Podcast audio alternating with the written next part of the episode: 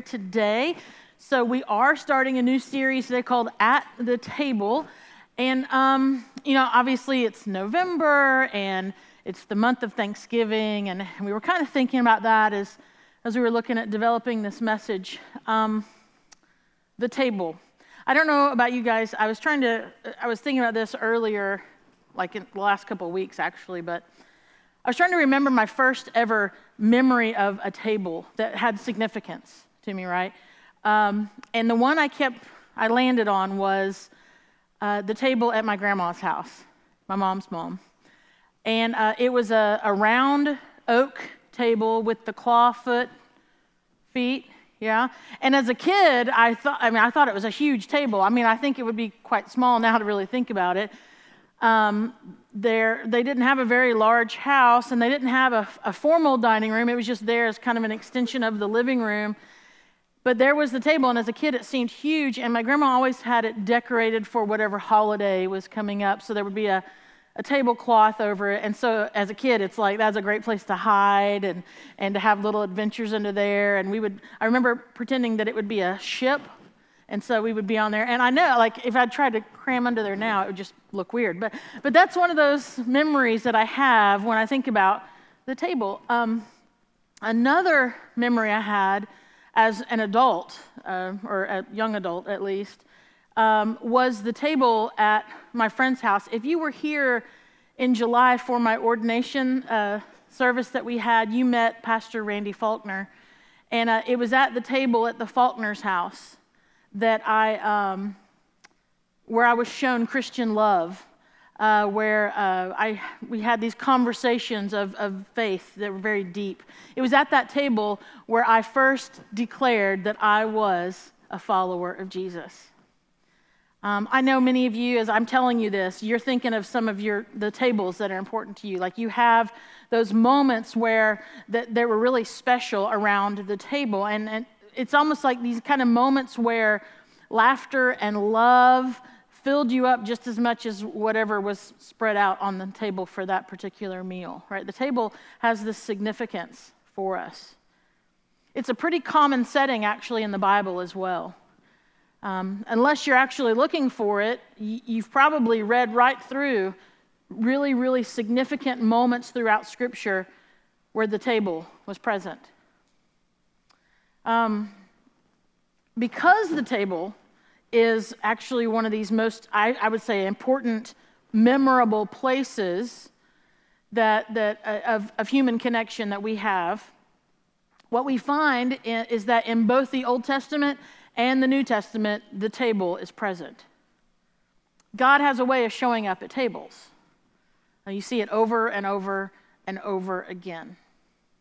In the Old Testament, the, the main, the biggest table I think you would land on is, is the Passover meal. And in the New Testament, the table that you land on, which is what we're celebrating today, is the table of communion, the Last Supper table. And they're, of course, they're connected in and of themselves. Um, because communion was just a, a, continuation of, of the Passover table. But it's throughout the Old Testament. So, not just the Passover table or the, the Last Supper, the communion table, but there were some other things. And I just want to, I mean, I'm just going to mention a couple. There are many more, but it was, it was at the table, it was at a meal when, when God actually told Abraham that he was going to be, uh, he was going to have many ancestors. He was going to be the father of many, a great nation. It was at the table where the author of the 23rd Psalm said that that's how God was going to, to show up, and, and it would be set before you, the listener, as a place of provision from God. Your enemies wouldn't have anything to say against it. You would be blessed, you would be carried, you would be picked up at the table. In the New Testament, um, there's a couple of examples. And, and by the way, we're going to look at several New Testament uh, passages this morning. And I am fairly certain, I appreciated the prayer that Justin prayed with, with the band as we were uh, beginning before the service started. Because he, he prayed something that I appreciated, because he said, even if it's the, a, a very well known passage, a simple passage, Lord, that we would hear something from you Because I promise you, the, the New Testament passage we're going to look at today in regard to the table, it's not like there was a hidden passage I'm going to like spring on you, like, hey, who knew? Like, no, you're going to probably know these. But, but my prayer is that they will have a newness to you as you read them and that you will consider them, even in light of you thinking about the, the table and the significance in your life, that you'll look at these passages. But so in the New Testament, um, the table was the setting for some of the, these powerful, pivotal moments in the life of Jesus. Absolutely pivotal. He's at the center of feasts. He's there at parties and weddings and gatherings. He is there, and, and there, people criticized him. They criticized his disciples for, for what they ate, how much of it they ate, how much they drank. He was, he was criticized for how, how they were showing up and participating at the table. The table is where Jesus spent time with the kind of people that many of us who watched after school specials, anybody? Remember those? Yeah? If you're not sure what they are, just ask someone who looks old like me. Like, so, but but Jesus spent time with the table, at the table with people that the after school specials warned us about. That, that's what he did. The ones that you were like, oh no, stay away from them. That's who he was at the table with.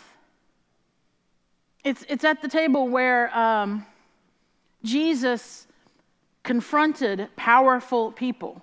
He, he, where, where oppressed people were actually uplifted instead of continuing to be down low. It's where outcasts were invited. It's, it's where the self righteous were ridiculed. And it happened around a table.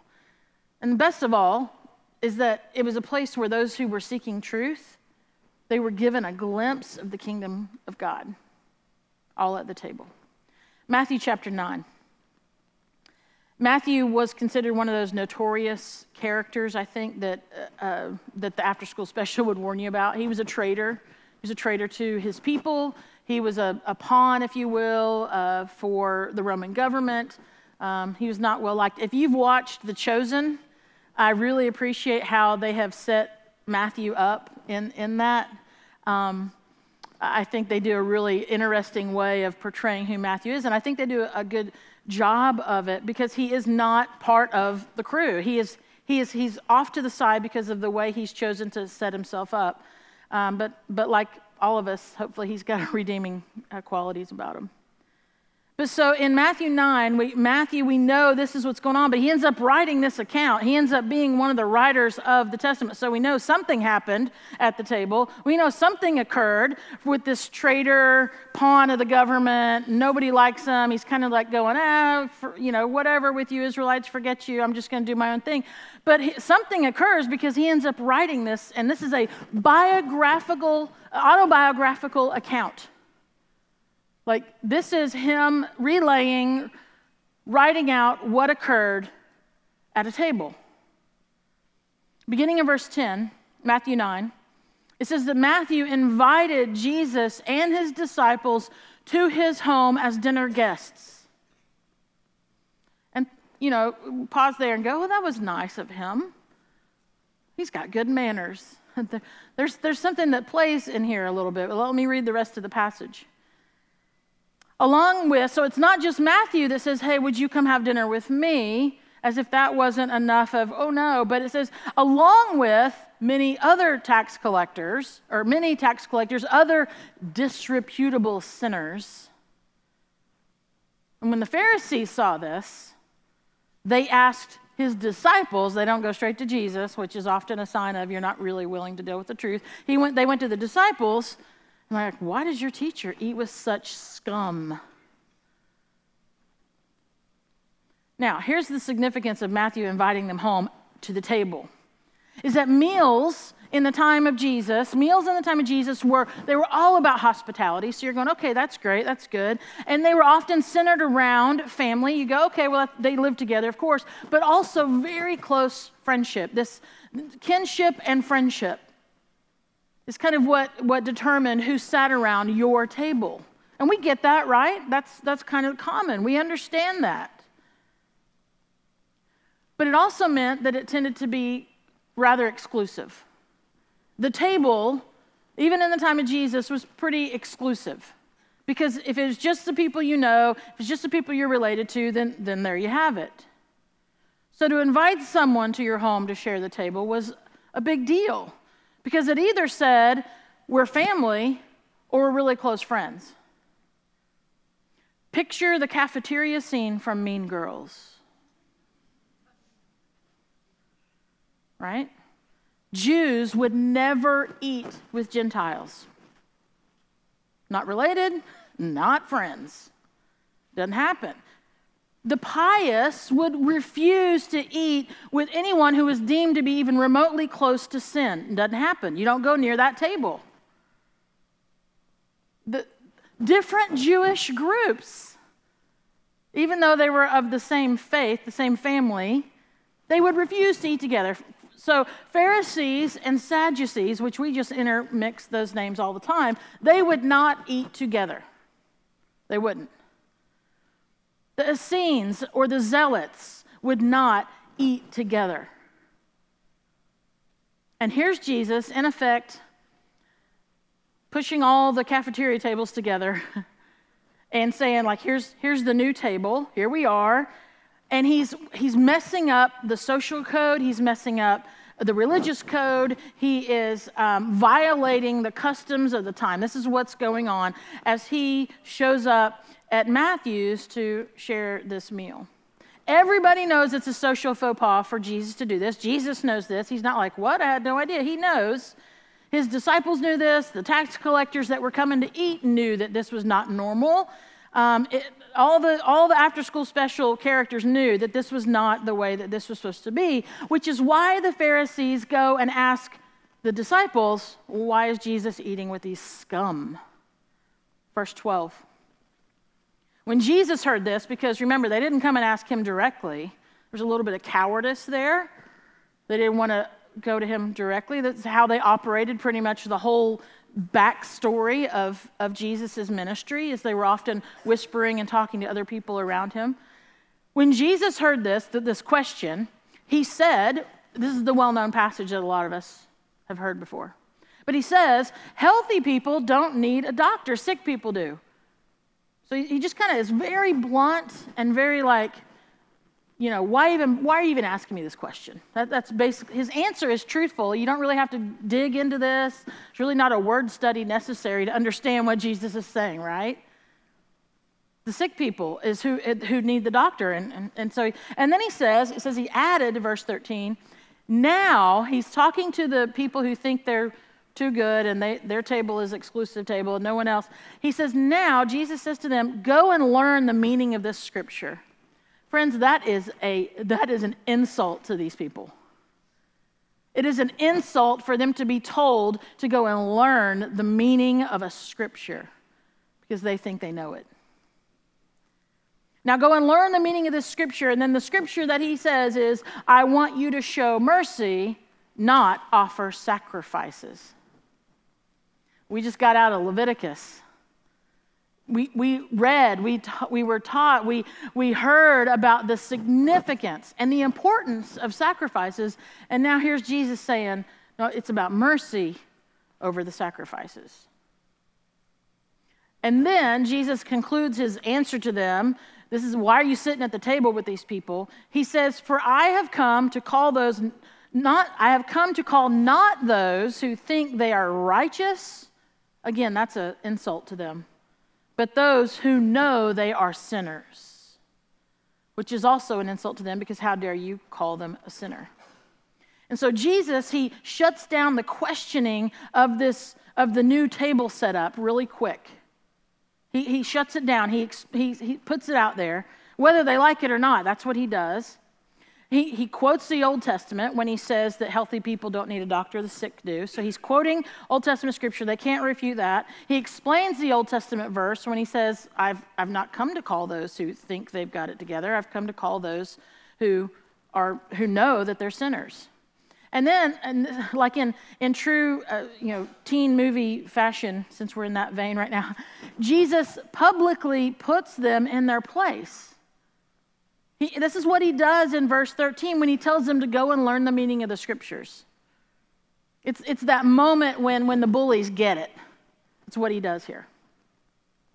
This is a public rebuke of their self righteous behavior and attitude and questioning. And so, those who prided themselves on their religious cliques, on, on who they were uh, connected with, right? They thought that God was going to approve of them because they approved of themselves. I'm looking pretty good. Look at our table. Let's look around our table. Isn't this a good table? Look at all we've done. Look at what we've accomplished. That, that's not how this is playing out. They had it, they had it wrong. God said, I don't want your sacrifices. I want you to be merciful. I want you to be merciful people. He didn't want them to, you know, tick off, check off good works. He wanted their hearts to be changed the way that Matthew's heart was in the process of being changed. I mean, it was possible. I mean, Matthew was actually a, a testimony of how God wants to work in people right before their eyes, and all they could focus on was well, who's coming to the table? Who's going to be there? When God was working in Matthew right before them. Luke 24. This is right after the crucifixion of Jesus. It's a time of, of general chaos among followers of Jesus um, because their, their Savior is, is no more, they think. There's confusion.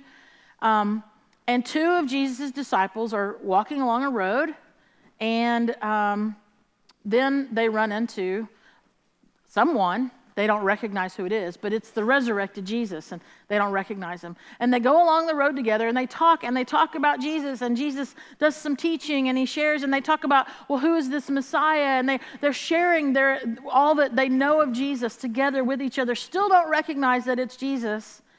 And then they go and sit down to a table together because they're, they're, they're, um, they're, they're saying that they believe in this Jesus, that they understand that they, they believe this, so they, they go and share a table together. Verse 30 of Luke 24, it says, As they sat down to eat, he, Jesus, he took the bread and blessed it.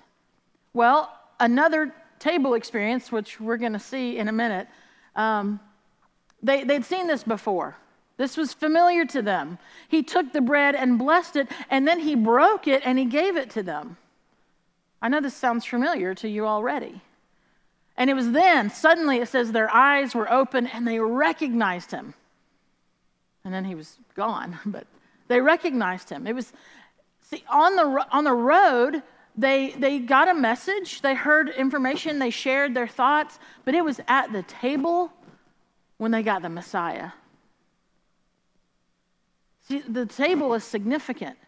The table is where Jesus chose to reveal himself to his disciples, to his people.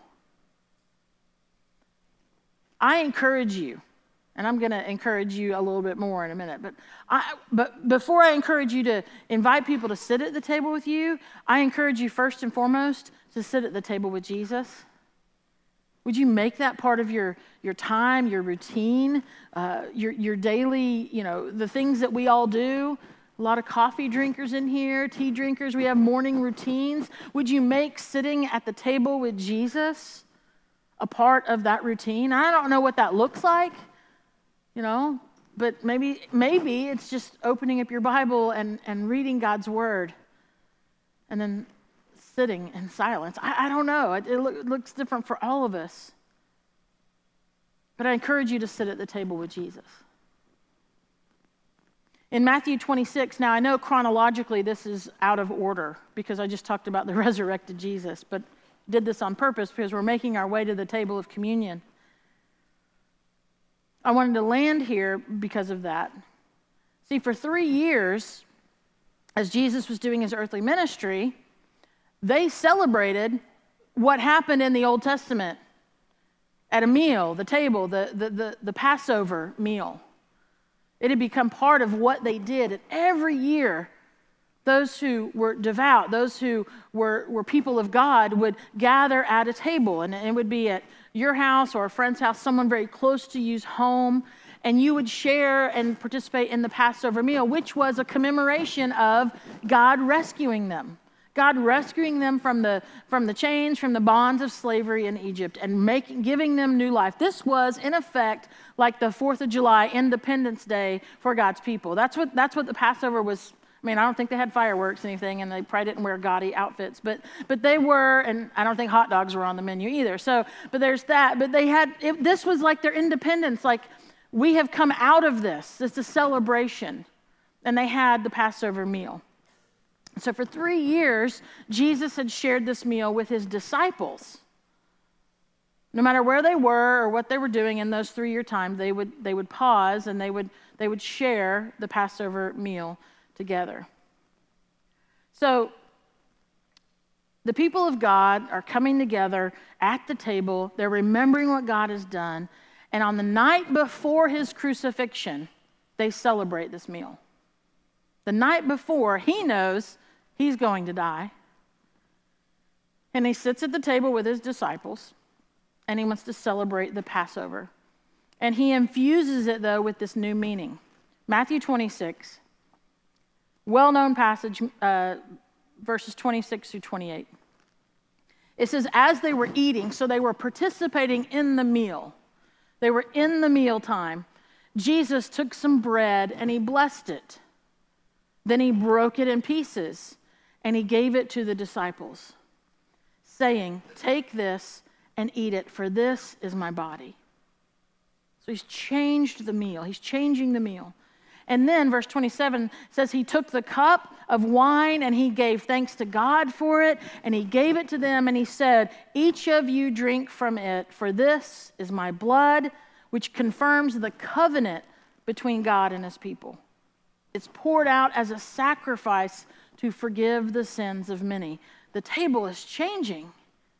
They came to the table for a Passover meal, and now the table has changed, and, and Jesus is making it possible for this to be a new covenant. One of the world's leading New Testament scholars, N.T. Wright, he says this When Jesus himself wanted to explain to his disciples what his forthcoming death was all about, he didn't give them a theory, he gave them a meal. He didn't give them a theory. He, he, he, he sat down at the table with them.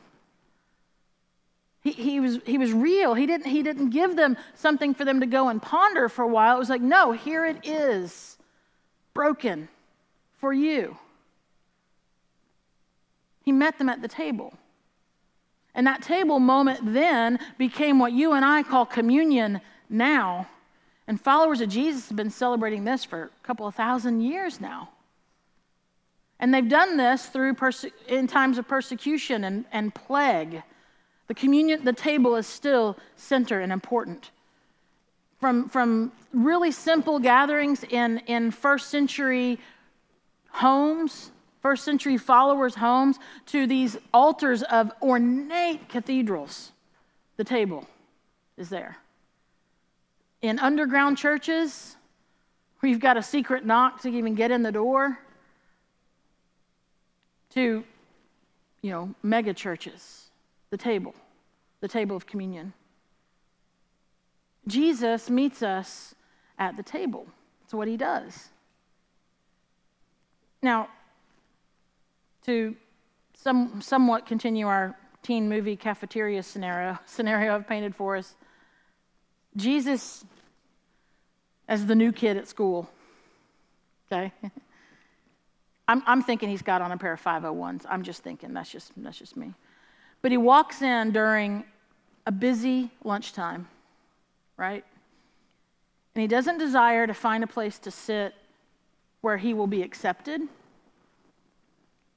He sits where he can accept those that he sits with.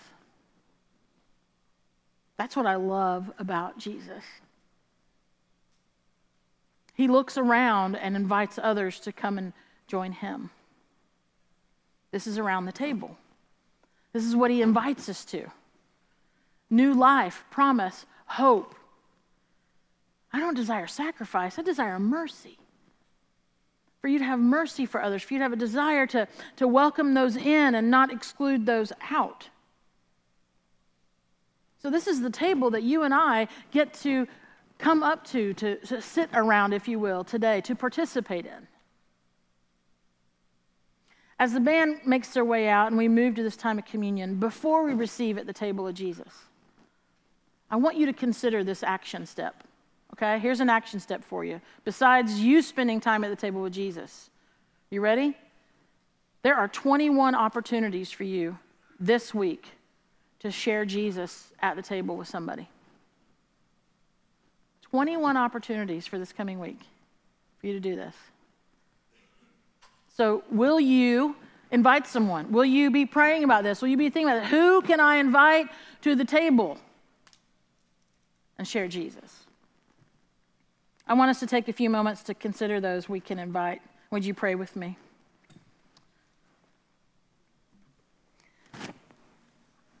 Father, there are those people. There are, there's that, at least that person I know.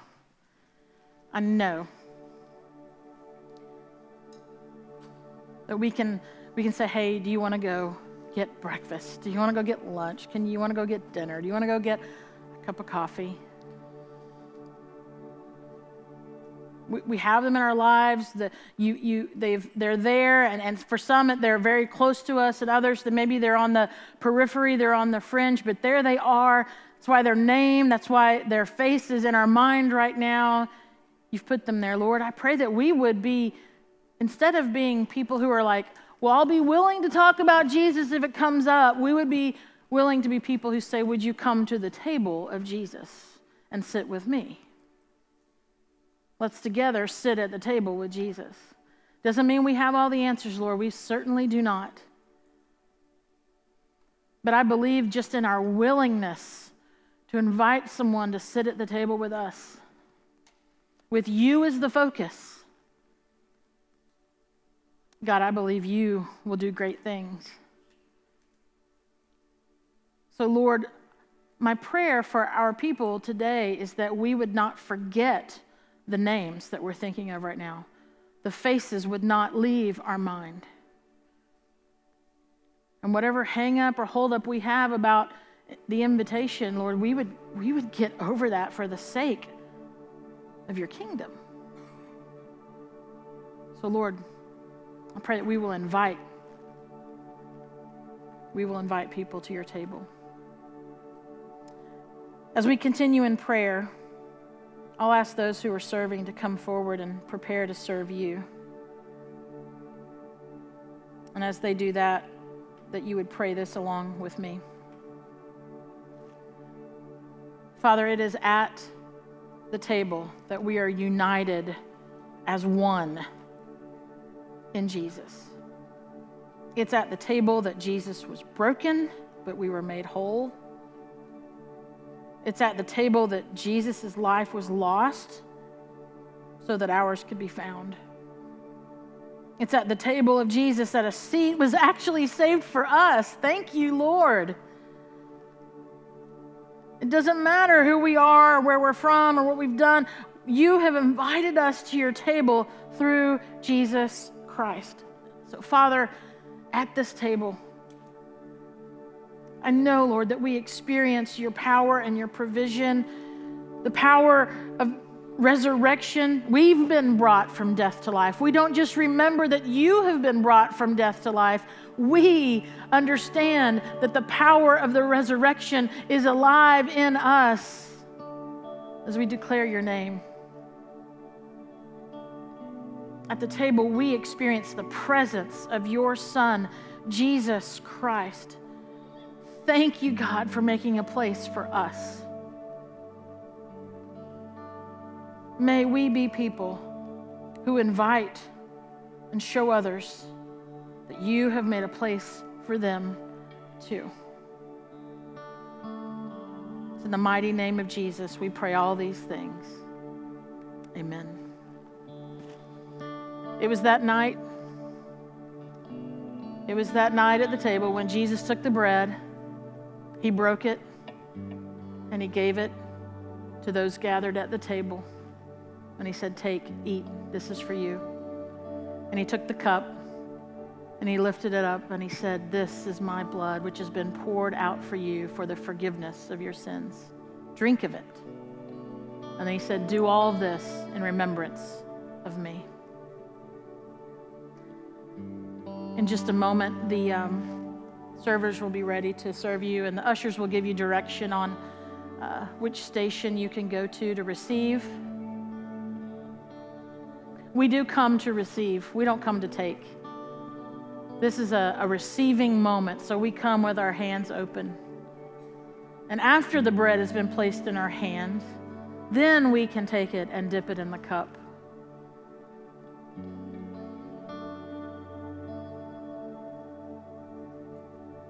What a wonderful sacrament it is that we get to participate in. In the name of Jesus. Ushers, if you'll come and give the direction to the servers and those who will be receiving.